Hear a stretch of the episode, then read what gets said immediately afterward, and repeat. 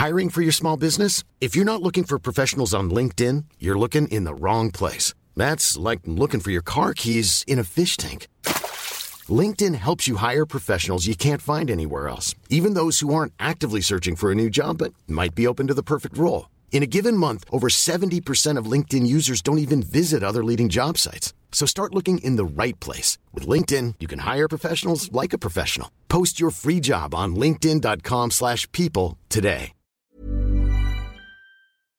Bonjour à tous, c'est Bertrand, votre coach web. Bienvenue dans ce nouvel épisode du podcast dédié à la création de contenu, au développement de la marque personnelle, à comment on s'exprime sur Internet, comment on se fait connaître, comment on développe son activité. Nous sommes dans l'épisode 185. Et aujourd'hui, je voudrais vous faire un épisode sur le fait que c'est comment dire, c'est pas important, c'est euh, c'est le moment d'ouvrir votre site, votre blog, d'avoir votre propre adresse, d'avoir votre nom de domaine.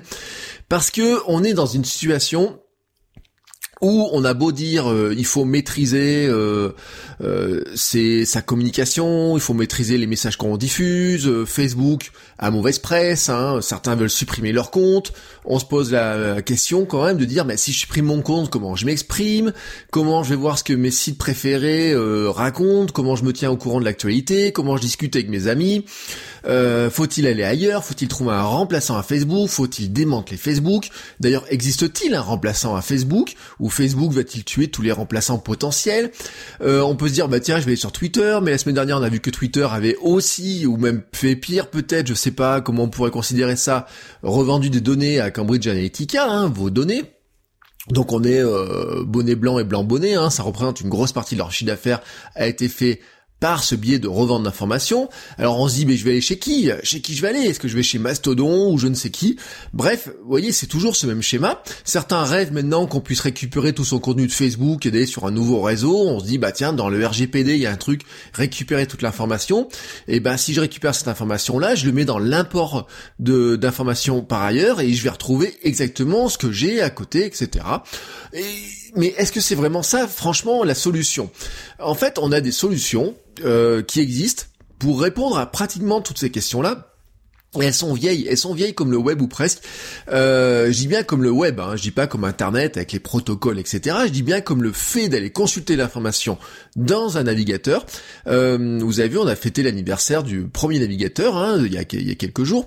Et en fait, elles sont antérieures, surtout ces solutions, à l'ère des plateformes qui ont modelé Internet et qui ont modelé le web pour en faire quelque chose qui ressemble, enfin qui, qui correspond en fait à leur propre vision, mais surtout à leurs bénéfices à eux qui peuvent en tirer, et pas du tout aux nôtres, et pas du tout aux bénéfices, on va dire, de la société ou de, de notre humanité, euh, dans le sens vraiment très large, vous voyez, j'emploie un grand mot, mais qui est, qui est sûrement pas le bon mot, mais vous avez compris ma, ma logique.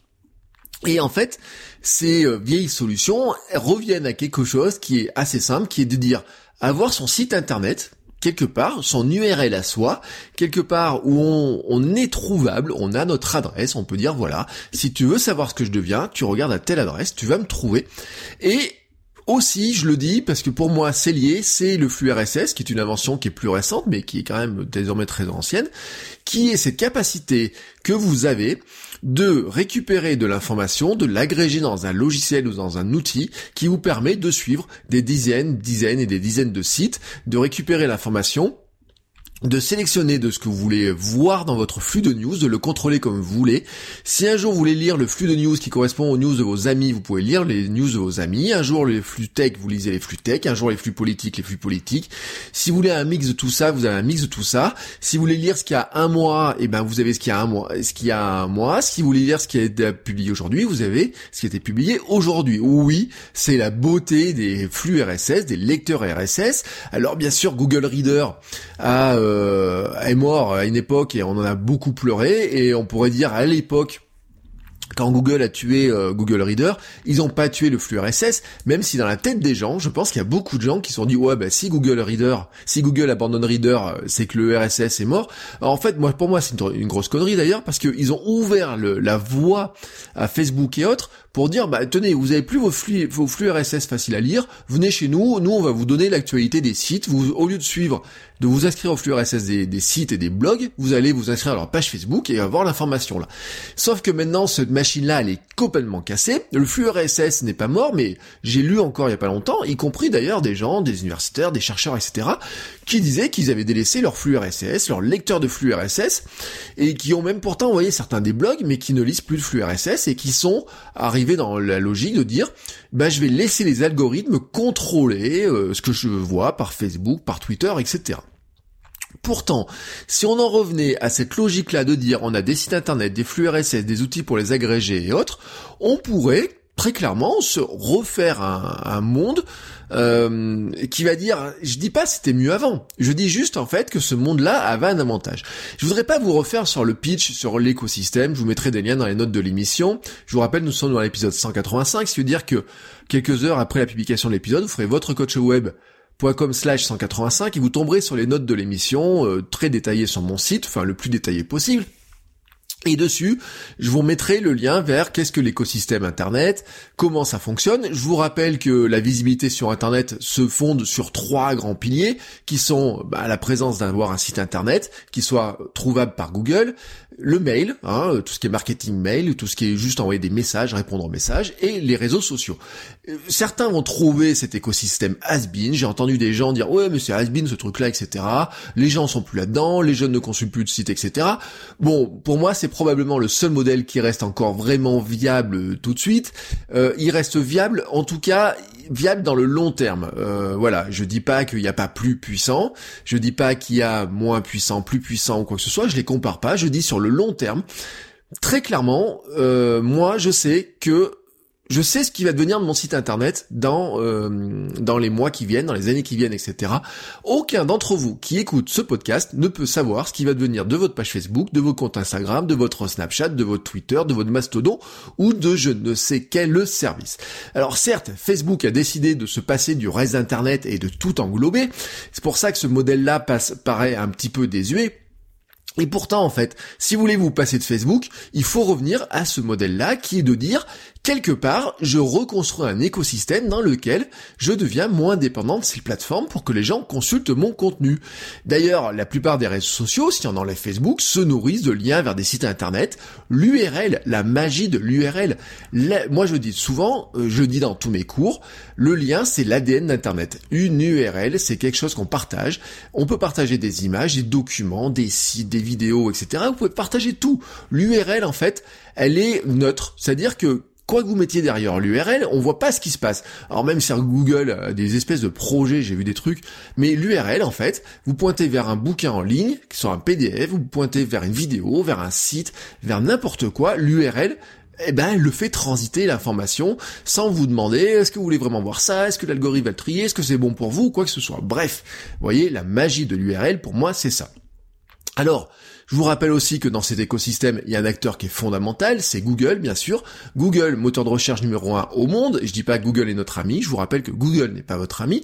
Je vous rappelle aussi que le deuxième moteur de recherche plus puissant au monde, c'est YouTube, et que YouTube égale Google. Et donc finalement, bah, quand les gens ont besoin de trouver une information, moi je le dis très régulièrement, euh, YouTube, c'est le Wikipédia moderne. Si vous cherchez comment, euh, je sais pas, faire du vélo, euh, changer un joint de votre euh, dans votre de votre robinet ou réparer votre voiture, vous trouverez probablement la réponse. Non, pas probablement. À, à coup sûr, à 100% la réponse, soit dans Google, soit dans YouTube, soit dans les deux. Mais pour ça, vous avez besoin d'avoir un contenu euh, et vous avez besoin d'avoir des contenus qui soient référençables dans ces outils.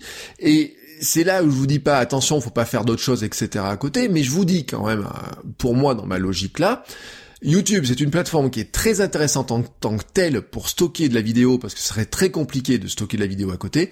Mais pour moi, c'est quand même compliqué sur le long terme de s'en passer. On voit d'ailleurs que bah, les algorithmes aussi, c'est toujours pareil. D'ailleurs, il y a un truc qu'on ne sait pas, c'est est-ce que à long terme, YouTube va continuer à accepter les vidéos de tout le monde? Pour l'instant, oui, et je pense qu'ils ont tout intérêt à le faire. Mais en fait, vous n'êtes pas sûr qu'un jour vous puissiez publier toujours de la vidéo comme bon vous semble, etc. Alors que, vraiment, là, j'en suis euh, certain à 100%, vous trouverez toujours un moyen d'héberger quelque part un site internet, euh, ne serait-ce même si je le préconise pas, il y en a certains qui vous auront pour faire de l'auto-hébergement, vous voyez, tous ces trucs-là. Mais oui, vous pouvez héberger du, du, site internet partout où vous voulez, parce que le HTML même d'ailleurs, le, du site statique, vous voyez, on trouve maintenant des vous avez des générateurs de sites HTML. Moi, j'ai mon site en Jekyll qui générait des fichiers HTML. Vous pouvez les mettre n'importe où. J'ai envie de vous dire même, enfin, sur même sur une clé USB. Ça fait rigoler parce que mon premier site internet n'a jamais été mis en ligne. C'était un site que j'ai fait pour l'UT, n'a jamais été mis en ligne. Mais les fichiers HTML, le site, il marchait n'importe où. Il marchait sur CD. Maintenant, il marcherait sur clé USB. On pourrait le mettre à l'époque, peut-être même encore des disquettes. Vous voyez, tellement c'est Oula, oui, ça a plus de 20 ans cette histoire, donc euh, peut-être oui, il y avait encore sûrement des disquettes.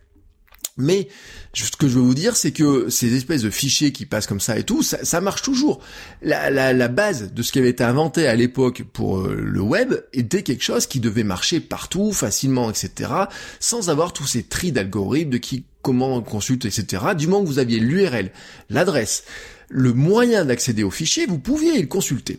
Alors, tout ça m'amène vers quoi Vers en fait envisager un modèle de publication qui soit on est on a on a un modèle voilà il y a des gens qui se sont amusés un petit peu à théoriser les modèles je vous mettrai des liens et en fait on a deux modèles qui qui s'affrontent un petit peu dans la publication de contenu vous avez le modèle alors je sais pas si on je sais pas comment le prononcer d'ailleurs, POSI, moi je vais l'appeler, P-O-2-S-E, qui est Publish on your own site, syndicate elsewhere. Donc c'est publié d'abord sur votre site et ensuite syndiqué partout ailleurs. C'est un modèle de publication de contenu qui est assez simple. Je publie d'abord l'information sur mon site et ensuite je diffuse l'URL bah, un peu partout. Je peux la diffuser sur les réseaux sociaux, je peux la diffuser par mail, je peux choisir les réseaux sociaux vers lesquels je diffuse ça, mais je diffuse. C'est opposé à un modèle qu'on appellera le modèle Pesos, qui est Publish Elsewhere, Syndicate, Syndicate to Your On-Site. Donc c'est publié ailleurs et ensuite on s'indique sur son site. On est dans un modèle de publication où là en fait on va publier sur des sites tiers et on va archiver l'information sur son site pour en conserver une trace. Voilà, très clairement une trace.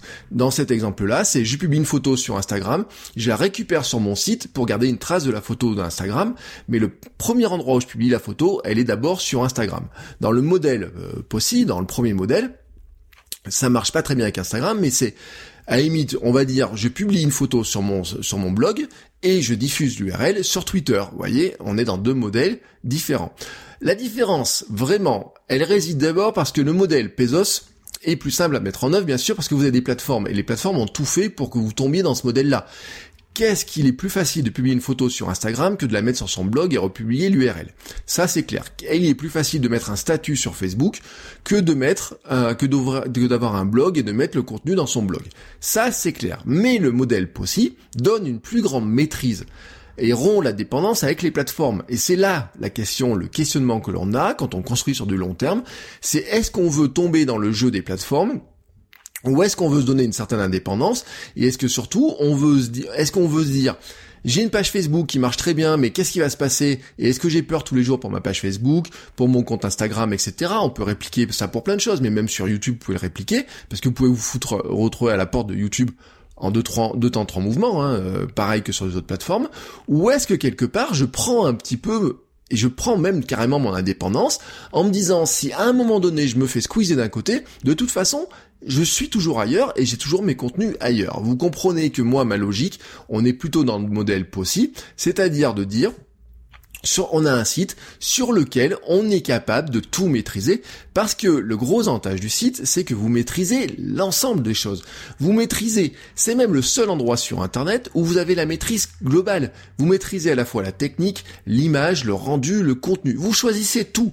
Le nom, les couleurs, la mise en forme, le contenu, la longueur des contenus, la durée de vie d'un contenu, l'URL, comment vous structurez l'URL. Regardez, par exemple, je vous donne un exemple tout bête. Euh, je voulais partager mon URL sur Spotify pour partager des playlists. Et eh ben sur Spotify, vous pouvez pas choisir votre username. Alors j'ai un vieux username euh, sur lequel je vais, devoir l'utiliser. J'avais demandé à, Spotify est-ce que je peux changer de username? Ils me disent non. Je me suis dit je vais créer un nouveau compte. Et ben maintenant quand vous créez un compte sur Spotify, vous pouvez même pas choisir le username. Donc si vous voulez faire du marketing par exemple sur Spotify, et ben vous êtes juste bloqué sur cette histoire du username. Vous pouvez pas dire j'ai un username comme sur euh, Facebook, comme sur Twitter ou quoi que ce soit. Tout simplement parce que l'URL, c'est eux qui ont décidé que les URL n'étaient pas personnalisables. Je vous rappelle que c'était pareil il y a une époque sur YouTube, il y a eu des changements. Bref, vous avez tous ces changements-là qui se font là. Sur votre site internet, vous avez votre URL, vous avez votre nom de domaine à vous. C'est vous qui choisissez quel est l'URL, quel est votre nom de domaine, comment vous l'utilisez, est-ce que vous mettez des mots-clés, etc. à l'intérieur dedans. La mise en forme spécifique d'un contenu, vous pouvez faire ce que vous voulez. Si vous voulez avoir une photo, une galerie photo, deux photos, trois photos, quatre photos, 25 photos et pas être limité à 10 photos comme sur Instagram, vous pouvez le faire. Est-ce que vous voulez rendre accessible un contenu à tout le monde ou pas? Est-ce que vous voulez mettre un mot de passe? Est-ce que vous voulez mettre certains contenus avec mot de passe ou pas? Pouvez faire tout ce que vous voulez. Est-ce que vous voulez mettre des commentaires, pas de commentaires? Vous pouvez faire tout ce que vous voulez. Vous êtes chez vous, tout vous appartient. Vous décidez des choses. Vous ne laissez pas Instagram vous dicter si c'est bien ou pas de publier en pleine nuit. Si vous avez envie de publier à 2 heures, vous pouvez publier à 2 heures. Vous n'avez pas à tomber dans un algorithme qui va vous dire ah, tu publies ça ou alors tu as publié ça il y a un an, euh, tu devrais republier aujourd'hui, surpublier tes contenus, etc.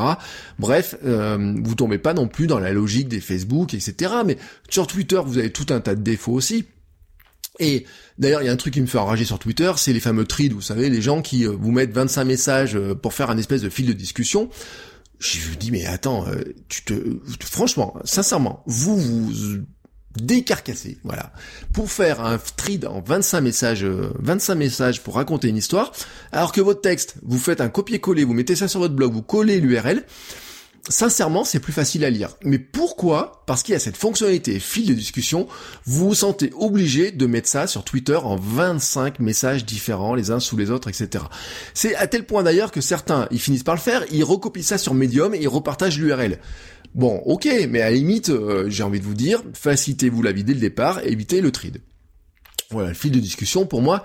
Je comprends après la logique de certains hein, qui euh, disent ouais mais ça ça n'a pas de place sur mon blog, pas de place sur mon site ou quoi que ce soit. Mais au bout d'un moment quand même je me dis il y en a ils sont familiers de ça, vous voyez ils le font très très souvent etc.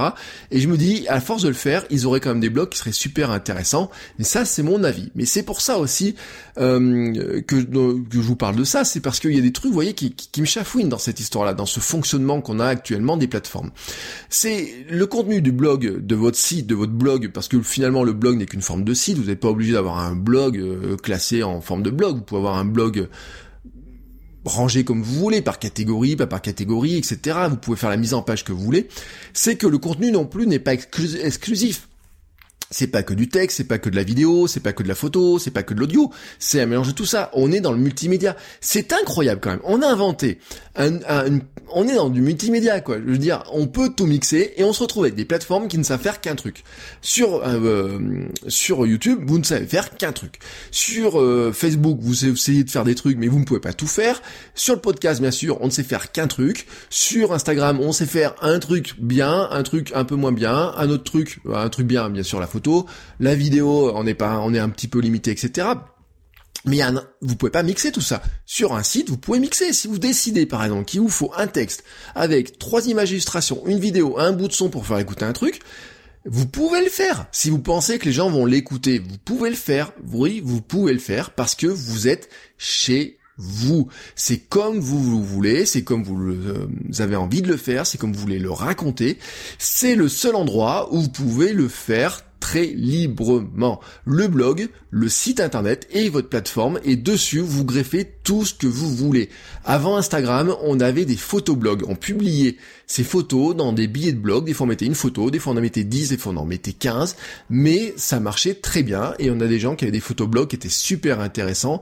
Ils étaient pas non plus dans la recherche de la grille en disant oh là là cette photo elle est belle mais je peux pas la publier parce qu'elle est pas en accord avec le bleu ni avec le orange ou alors avec la série de ça etc. Ou alors si aujourd'hui je publie trois photos ça va pas. Non mais voilà quoi. Non mais, non mais je sais. Mais on est tous tombés, tous, tous, tous tombés là-dedans. Moi, je le dis beaucoup. J'investis beaucoup dans Instagram parce qu'Instagram, c'est une plateforme que j'adore, hein, sincèrement. Mais la durée de vie, la durée de vie des contenus sur Instagram, par exemple. La durée de vie des contenus. C'est quoi la durée de vie d'un contenu sur Instagram? 19h, 20h, bien sûr, il y a des gens qui vont aimer des vieilles photos quand ils vont tomber dessus, etc. Mais logiquement, vous faites 90% de vos vues sur une photo Instagram dans la journée qui suit. Guère plus longtemps que ça, vous voyez, ça dépend un petit peu. Après, vous avez toujours des gens qui vont mettre un, commentaire quand ils découvrent le compte, ils vont... L'autre jour, j'ai quelqu'un qui a mis 50 photos d'affilée, mais c'est un temps en temps. C'est quand la personne découvre, elle regarde votre grille, ah, c'est sympa, etc. Mais au quotidien, les gens ne voient que leur flux. Et Facebook, nous, euh, qui fonctionne, qui appartient au même propriétaire, ils ont fait la même chose. Euh, une page Instagram, une page Facebook, les gens n'allaient jamais sur la page Facebook, ils attendaient que la page Facebook, le statut apparaisse dans leur flux de, pour, consulter l'information. Sur Instagram, c'est pareil, soyons honnêtes, donc ça diminue, ça réduit beaucoup la visibilité de, vos contenus. Et donc au final, vous vous rendez compte que vous avez des fois des choses qui sont super bien, mais qui tombent dans les oubliettes. À l'inverse, j'ai regardé ce matin les statistiques de, de, mon, de mon blog, euh, bertrandsoulier.com, et j'ai regardé l'article le plus populaire de ces 30 derniers jours à deux ans. Bah, deux ans. Le deuxième à deux ans aussi. Le troisième à quatre ans. Et le septième, oui, le septième article le plus populaire de mon site à sept ans. 7 ans. Alors il y en a un qui s'est greffé, c'est celui que j'ai publié la semaine dernière, parce qu'avec le, vous savez, en le poussant avec les réseaux sociaux, etc., bien sûr, il est remonté, mais il n'est pas arrivé, il n'est pas arrivé au niveau de mon article premier, de mon article, de mon deuxième, etc., qui ont pourtant une antériorité beaucoup plus ancienne, etc., mais que je ne pousse plus, je les pousse plus sur les réseaux sociaux, euh, je euh, j'ai pas remis de liens sur Twitter, j'ai pas remis dans les newsletters quoi que ce soit, mais rien que le référencement naturel, rien que le trafic généré par Google, plus peut-être des partages par d'autres personnes que je n'ai pas vu, fait que j'ai plus de visibilité avec ces vieux contenus-là qu'avec un contenu que j'ai partagé sur Twitter, sur Instagram, sur Facebook et même dans mes newsletters quand je les envoie. C'est la réalité. Et j'écoutais hier la story d'une blogueuse, d'une Instagrammeuse qui a euh, des quelques dizaines de milliers de followers hein, quand même, qui ne disait pas autre chose, qui disait voilà, vous me suivez sur Snap, sur Instagram, etc. Mais sur mon site, j'ai énormément de contenu par ailleurs, et c'est aussi là qu'il faut venir voir, c'est-à-dire qu'en bossant le référencement, j'ai n'importe quel article de son blog, comme elle disait, a probablement plus d'audience qu'une photo qu'elle a publiée, malgré le fait qu'elle soit suivie par quelques dizaines de milliers de personnes. C'est l'une des réalités. Alors certes, bien sûr, vous allez me dire, c'est compliqué techniquement, ça coûte un peu plus d'argent, oui. C'est plus long à mettre en œuvre, c'est sûrement moins sexy, bah oui, les outils sont moins sexy, les outils de publication, de partage sont moins sexy. Il faut du temps que pour que le, SEO, le référencement naturel se mette en place, il faut du temps pour faire des liens, etc. Mais j'ai envie de vous dire, c'est partout pareil. Partout, partout, partout, il vous faudra du temps pour gagner 1000 abonnés sur YouTube. Euh, ça se fera pas en quelques jours, euh, sauf si vraiment. Alors c'est ce que c'est souvent ce que je dis. C'est euh, et encore même en foutant un poil, je pense pas que vous gagnez 1000 abonnés si rapidement que ça. Alors bien sûr, vous pouvez faire du clash ou quoi que ce soit, mais quand vous êtes dans la construction d'une image, si derrière vous voulez vendre quelque chose, vous n'allez pas pouvoir faire n'importe quoi sur YouTube pour gagner rapidement des abonnés. combien de temps pour gagner des abonnés sur Instagram? J'écoutais l'autre jour dans un, oui, un podcast une blogueuse à succès qui disait bon je me contentais à l'époque je gagnais 200 abonnés par mois sur mon Instagram et je trouvais que ça grimpait vite. Attends, la fille qui vide son blog, qui est professionnelle, qui a des salariés, etc. et autres, qui a des gens pour l'aider, se dit ah mais quand je gagnais 200 abonnés sur mon Instagram, j'étais contente. 200 abonnés par mois de plus sur son Instagram, elle était contente à côté de ça, vous pouvez pas vous dire, il y a des gens qui disent, eh, je comprends pas, mon Instagram, je gagne qu'un abonné toutes les semaines ou un ou deux. Mais si vous avez des gros comptes qui ne gagnent que 200 abonnés par mois, comment voulez-vous que d'autres comptes à côté en gagnent beaucoup plus? C'est pas possible. C'est la logique de ces outils-là, la concurrence, etc., fait que c'est compliqué. À l'inverse, je vous dis pas que tous vos billets de blog vont avoir du succès, mais il y a des gens qui sont très surpris qu'ils lancent un blog et qui deux trois mois plus tard se rendent compte qu'ils finalement ils ont une audience qui est beaucoup plus importante qu'ils pensaient. Bah oui, parce que Google est toujours là. Et même Google est redevenu la source numéro un de trafic vers, euh, vers beaucoup de sites devant Facebook, parce que Facebook a fermé les liens extérieurs dans ses algorithmes, et donc forcément Google, ça remonte. Et puis on se rend compte quand même que bah, la longue traîne, c'est quelque chose qui marche, quoi. Enfin, sincèrement, c'est un truc qui marche. Et puis, si vous cherchez la facilité, en creusant un petit peu, je vous le dis, vous allez pouvoir trouver des outils faciles. Vraiment, euh, voilà, vous allez trouver des outils faciles. Alors WordPress ne fait pas tourner un tiers des sites internet dans le monde pour rien, c'est parce que justement c'est une plateforme qui est facile. Franchement, hein, euh, je suis pas fan de l'interface qu'il y a sur WordPress.com, vous savez, c'est une interface bleue là et tout.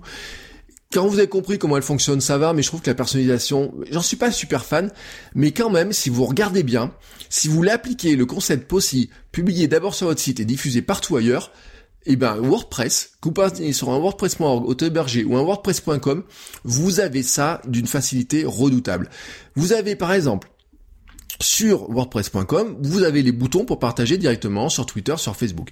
Si vous prenez, euh, allez, sans, sans chercher, hein, vous prenez le plugin Jetpack qui est fait par WordPress sur votre blog auto-hébergé, vous avez la fonction Publicize qui, pareil, juste en cochant des cases, vous balance tous vos flux directement sur Twitter, etc. En connectant des services type IFTTT et compagnie, vous avez plein de services, vous avez plein de plugins, plein d'extensions, des choses comme ça qui vous permettent très facilement de je publie quelque chose sur mon blog via le flux RSS notamment d'ailleurs hein, vous pouvez rediffuser ça à droite à gauche avec une facilité déconcertante. Peut-être même probablement plus facile de mettre d'abord quelque chose sur votre blog et de le rediffuser ailleurs que de diffuser quelque chose ailleurs et de le récupérer sur votre blog. Parce qu'il vous faudra moins de plugins pour le faire. Euh, vous avez même d'ailleurs des formats intéressants, hein, que les gens oublient par exemple, que dans WordPress, vous avez le format euh, Aside, hein, qui est un format de, de post qui avait été créé par Matt Mullenweb, Mullenweg, oh là, le créateur de, oui, je l'appelais Mullenweb, euh, le créateur de de, de, WordPress. Euh, si vous regardez son site, matt, TT. Alors voilà, il y a une extension en TT, donc ça fait un nom euh, le plus court possible. Vous avez sur son site, il a un mélange de billets euh, classiques, de format aside en fait, qui sont en fait des formats de poste. Alors dans les formats de poste, qui ont été intégrés dans WordPress, vous avez, euh, vous pouvez dire ça c'est une photo, ça c'est une musique, ça c'est un lien, etc. Et eh ben vous êtes justement dans ce format de dire on peut catégoriser les liens dans différents formats. Et vous allez voir sur son site, je vous mets bien sûr un lien dans les notes de l'émission. Vous avez même une présentation différente avec des jeux de couleurs, etc. Les titres qui apparaissent, qui n'apparaissent pas, etc. Les thèmes sont adaptés pour ça. Vous avez des, les derniers thèmes acceptent force, acceptent ça très très bien sur la plus, les, en tout cas ce fait par automatique qui WordPress. Vous avez la capacité, franchement, de publier des statuts, des micro-statuts sur votre blog WordPress très simplement avec les interfaces, l'application mobile, etc. Mettre des images comme vous le faites sur Facebook. Alors bien sûr, vous n'avez pas le côté discussion et les commentaires, etc. Mais finalement, c'est là où euh, Facebook nous a fait tomber dans le piège, vous savez, c'est cette question d'engagement. Ah oui, c'est sûr que c'est sympa d'avoir 20 commentaires sur Facebook euh, quand on met une photo. C'est moins sympa d'avoir zéro commentaire sur son blog quand on met une photo. Mais je pense qu'il y a un choix à faire. Voilà, très clairement, il y a un choix à faire. C'est-à-dire qu'il y a un moment donné, euh, il faut savoir si on tombe dans ce piège de l'engagement pur et dur. Et finalement, se dire aussi que quelque part, ben, euh, on, peut nous couper cette espèce de truc-là euh, très simplement, ou si quelque part on essaye de construire autre chose. Peut-être on a moins de commentaires, peut-être c'est moins simple, etc. Peut-être c'est plus lourd, mais on a aussi quelque chose qui nous ressemble plus, qu'on peut gérer plus facilement, plus de liberté et plus de visibilité dans le temps. Allez, pour finir sur cette histoire de plateforme, je vous en donne une autre qui est euh, moi que je trouve très intéressante, qui s'appelle microblog, micro.blog. Alors j'utilise d'ailleurs moi pour créer un microblog qui s'appelle, euh, vous faites micro.bertrandsoulier.com, hein, tout attaché Bertrand Soulier. Vous êtes tombé sur un microblog que j'avais euh, pour tester le service, qui est une URL sur lequel j'ai décidé de dire que au lieu de publier mes statuts sur Facebook et sur Twitter, j'avais d'abord les publier sur ce microblog et que l'application, parce que le service microblog permet de rediffuser ça ensuite euh, nativement sur Twitter, sur Facebook, ou publier un lien, etc. Enfin, c'est super bien foutu leur truc. Ils ont des applications pour iOS, pour Mac. Il y a des extensions pour Chrome d'ailleurs qui existent aussi. Vous pouvez publier des statuts, donc sans titre, vous pouvez publier des billets plus longs. Ils ont ajouté des trucs. Ils ajoutent au fur et à mesure des fonctionnalités. Vous avez Sunlit, une application par exemple qui vous permet de publier des photos comme vous faites sur Instagram, sans que ça tombe sur votre microblog. Vous pouvez publier c'est leur dernière nouvelle. Ils ont publié des microcasts, enfin la possibilité de publier des microcasts. C'est quoi? Ben C'est tout simplement en fait la capacité de générer, d'intégrer un podcast dans son microblog. Donc ils acceptent des fichiers de podcast de MP3 jusqu'à 25 mégas. Alors si c'est bien compressé, eh ben vous pouvez faire 40 minutes ou voire beaucoup plus long de, de discussion. Et c'est ce qui est là, ce qui est super intéressant, c'est qu'ils ont sorti une application pour iPhone, s'appelle Wavelength, qui vous permet d'enregistrer ça, de publier ça directement sur votre microblog, ou alors vous pouvez passer par Ophonic, là, il y a un parcours pour compresser le son et pour avoir un meilleur son, et ça tombe sur votre microblog. Alors, vous allez me dire, euh, je vais aller sur le site, je vais regarder ça, je vais me créer ça. Alors bien sûr, je vous le dis tout de suite, euh, tout n'est pas gratuit, bien sûr, parce que c'est un service qui a un certain coût. Et oui, c'est là la différence avec Facebook, etc. C'est qu'il y a un coût euh, derrière. Ça peut aller de la gratuité jusqu'à 10 euros si vous voulez mettre euh, par mois, si vous voulez mettre euh, le micro, euh, la fonction podcast, etc. Mais dedans, vous avez aussi des fonctions de partage. Donc, je l'ai dit sur Twitter, sur Facebook. Vous avez la possibilité de faire pointer votre propre URL. Vous avez la possibilité de choisir vos feuilles de style pour choisir à quoi va ressembler votre site. Vous avez une format de discussion, mais la discussion se fait au sein du site. Vous avez une capacité aussi à récupérer à tout moment vos archives, c'est-à-dire à exporter le site. Vous avez aussi la possibilité de récupérer ça et d'exporter ça un jour vers WordPress si vous avez envie, ou vous avez la possibilité aussi de dire j'ai un blog sur WordPress et je l'intègre dans, je le, je l'importe dans mon microblog plutôt que d'avoir un, un WordPress, je l'intègre dans mon microblog. Bref, vous avez ça vous apporte, et c'est là où c'est intéressant parce que vous êtes dans le modèle POSI, c'est-à-dire qu'en fait, vous avez des contenus qui vous appartiennent, vous en choisissez le format, vous en choisissez la destination, vous en choisissez aussi d'avoir la capacité de les déplacer comme vous voulez, parce qu'on est sur des formats aussi qui sont ouverts, qui sont standardisés, et dans lequel en fait ben, il y a plein de gens qui se greffent et qui vous permettent de partir de dialoguer, de partir d'une plateforme à l'autre. Alors c'est sûr, c'est probablement moins sexy que les médiums, que les Facebook, que les Twitter ou que même Mastodon et compagnie. C'est probablement plus compliqué à mettre en œuvre, mais on a de l'aide partout. On a de l'aide. Moi, je suis là pour vous aider. Hein. On peut en discuter dans le dans la communauté. Vous avez des tutoriaux partout, des tutoriaux partout. Vous regardez même parmi, euh, par exemple, les, les streetcasters notamment, etc. Il y en a qui publient des liens qui sont super intéressants, qui vous donnent leurs astuces. Vous comment publier un podcast, comment publier un, des fichiers, comment mettre en ligne son blog, comment faire des sauvegardes, etc. Si vous regardez dans le dans les les chaînes YouTube, etc. Vous avez des milliers de contenus pour créer tout ça. C'est juste oui, un peu d'huile de coude, je suis d'accord, mais vraiment, ça vous apporte une souplesse, ça vous apporte une liberté qui est tout simplement incroyable. Voilà, vous avez compris ma philosophie des choses, vous avez compris aussi moi comment je fonctionne euh, et comment je vais continuer à fonctionner de plus en plus.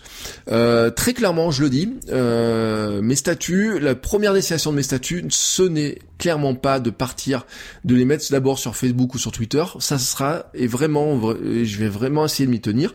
Mais vraiment, c'est vrai que le côté sexy des plateformes fait que ça vous attire toujours un petit peu. C'est d'abord publier ça chez moi et ensuite diffuser le plus. Bien sûr, il y a un truc où ça ne marche pas, c'est Instagram, parce que sur Instagram, bah vous pouvez pas publier de lien. Donc si vous voulez bénéficier d'Instagram, vous êtes obligé, obligé de publier directement sur Instagram.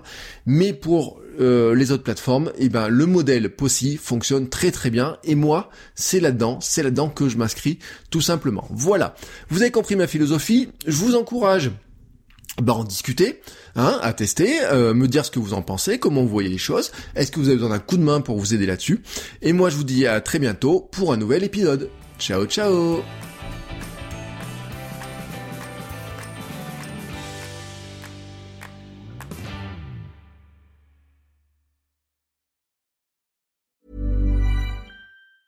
Mom deserves the best, and there's no better place to shop for Mother's Day than Whole Foods Market. They're your destination for unbeatable savings, from premium gifts to show-stopping flowers and irresistible desserts. Start by saving 33% with Prime on all body care and candles. Then get a 15-stem bunch of tulips for just $9.99 each with Prime. Round out Mom's menu with festive rosé, irresistible berry chantilly cake, and more special treats. Come celebrate Mother's Day at Whole Foods Market.